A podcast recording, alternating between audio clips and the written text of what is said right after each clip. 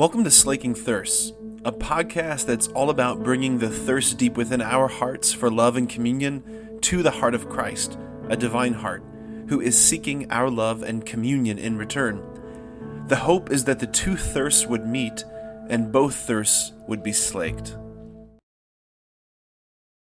All right, friends, this is a very exciting day. Jackson, we're stoked for you. You got to read at Mass, you're receiving First Communion at Mass. This is a big day. I want to talk about this gospel because Jesus seems a little nutty in this gospel. Amen? Yeah, he's a little, he seems a little off his rocker a little bit. Jesus is saying, like, I want to set the world on fire. What's he talking about? What's he talking about? What's he talking about? Has Jesus like had like a really bad night's sleep and he's really cranky and now he just wants to burn it all down? No. No, no, no, no, no, no. All right. Talk about this fire. So, this time of year, fall, I just about more than anything, I love like a good bonfire. Anybody else here love bonfires? Like, oh my gosh, sitting around a bonfire at night with your buddies, just talking late into the evening. You got your sweatshirt on, maybe you're roasting marshmallows. I just love it. I love it. I love it. I love how bonfires sound. I love how bonfires smell. I love how bonfires smell so much that you know how you can get candles that smell like things? I got a candle that smells like a bonfire just because it reminds me how much I love it. So bonfires are so great, right? So here's a question. You take a log, you put it in the bonfire, you leave it in the fire, and what is the fire going to do to the log? What's going to happen? Yeah. Yeah, right here.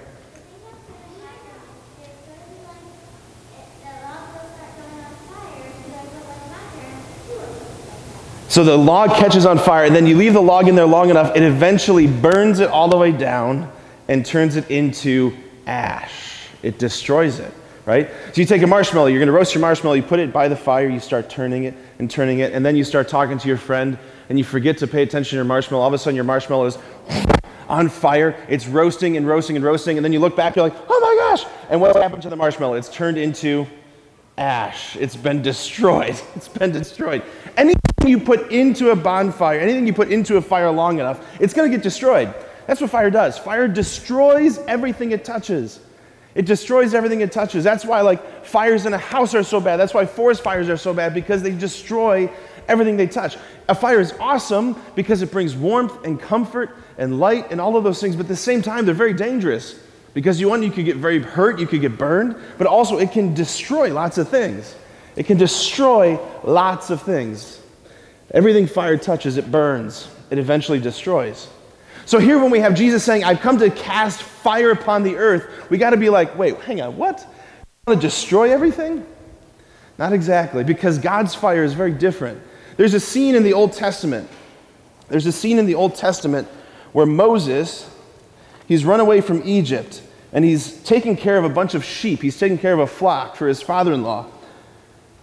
And he's walking through the hills towards this mountainous area, and all of a sudden he sees something. It says this Now Moses was keeping the flock of his father in law Jethro, the priest of Midian, and he had led his flock to the west side of the wilderness, and he came to Horeb, the mountain of God.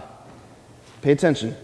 And the angel of the Lord appeared to him in a flame of fire out of the midst of a bush. And he looked, and behold, the bush was burning, but it was not consumed.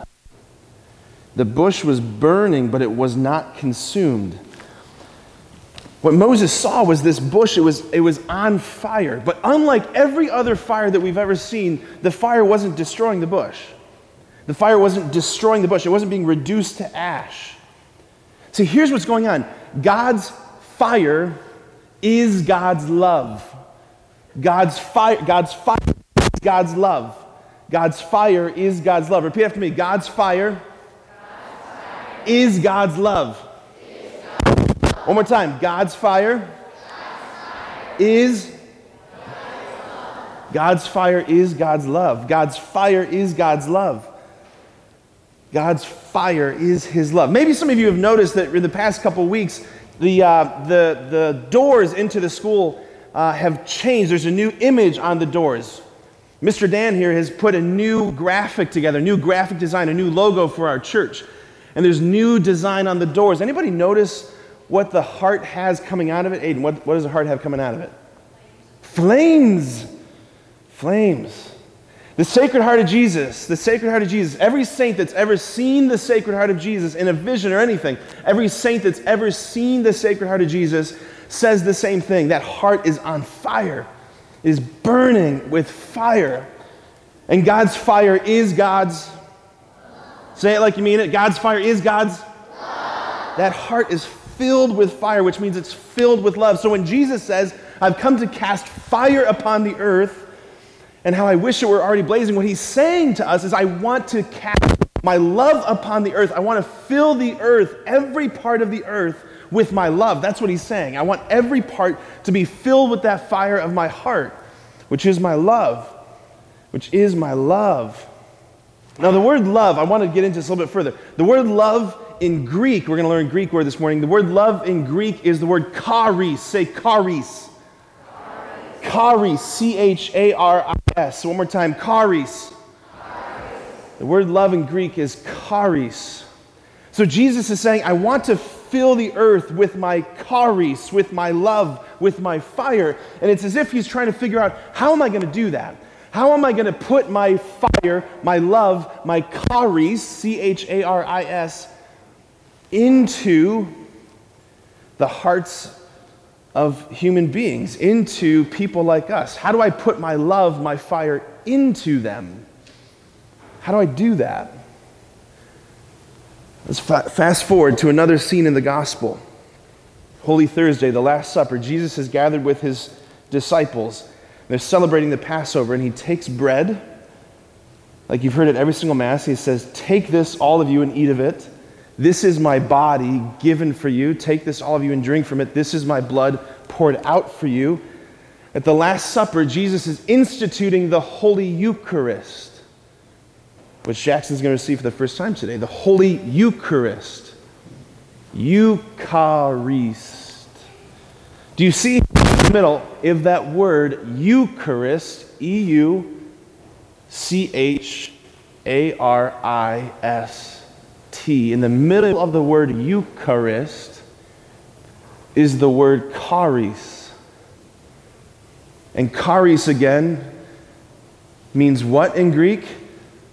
Love. And if God's fire is God's love, what he's doing in the Eucharist is he's putting his fire, he's putting his love into this thing that looks like bread, and he's giving that to us to eat. He's giving that to us to eat. I know it tastes like bread. I know it looks like bread. I know it smells like bread. But what you're actually eating in some ways is the fire in Jesus' heart. Like every single Mass, we come together, we come to Jesus, and Jesus' heart is burning. It's excited. It's on fire with love and passion. That's why next to the tabernacle, we have the, the, the tabernacle candle, the sanctuary candle. It has to be a real candle. It can't be a, it can't be a light bulb. It has to be a real flame to tell us, to remind us that this heart in here, there's a heart beating. And it's burning with love, burning with fire, burning with passion, right? We come to Mass to come near to this heart of Jesus that is burning. And it's like Jesus reaches into the bonfire of God's love and gives us like an ember, like a glowing ember to eat. And we have fire in our bellies. God's love enters our bodies. God's love enters your body. What?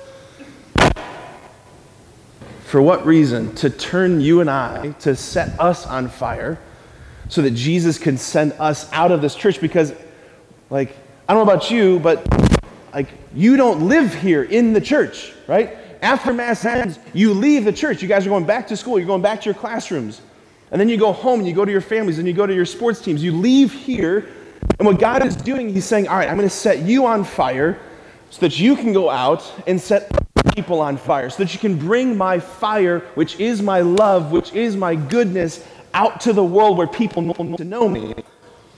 The world is dark and hurting, and God is giving you a little piece of fire to go set other little hearts on fire. Does that make sense? Amen?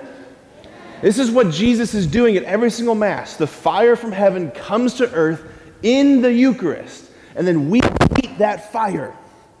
And then he sends us out like little candles to set other hearts and lives on fire.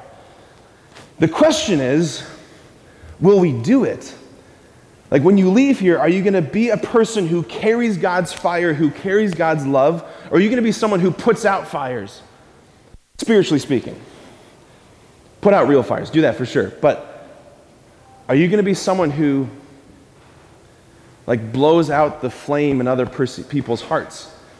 Or are you going to be someone who like reveals to other people the love of God, the goodness of God, or are you going to hide it? That's the question. That's the question. My brothers and sisters, let's just open our hearts for a second. I want you to close your eyes. Should I close your eyes?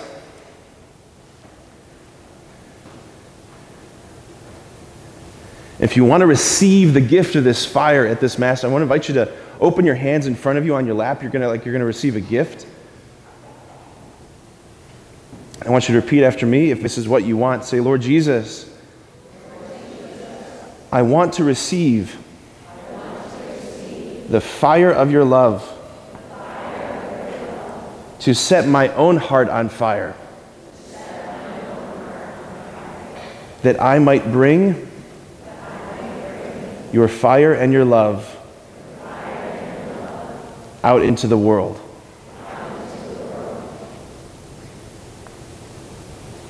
Amen.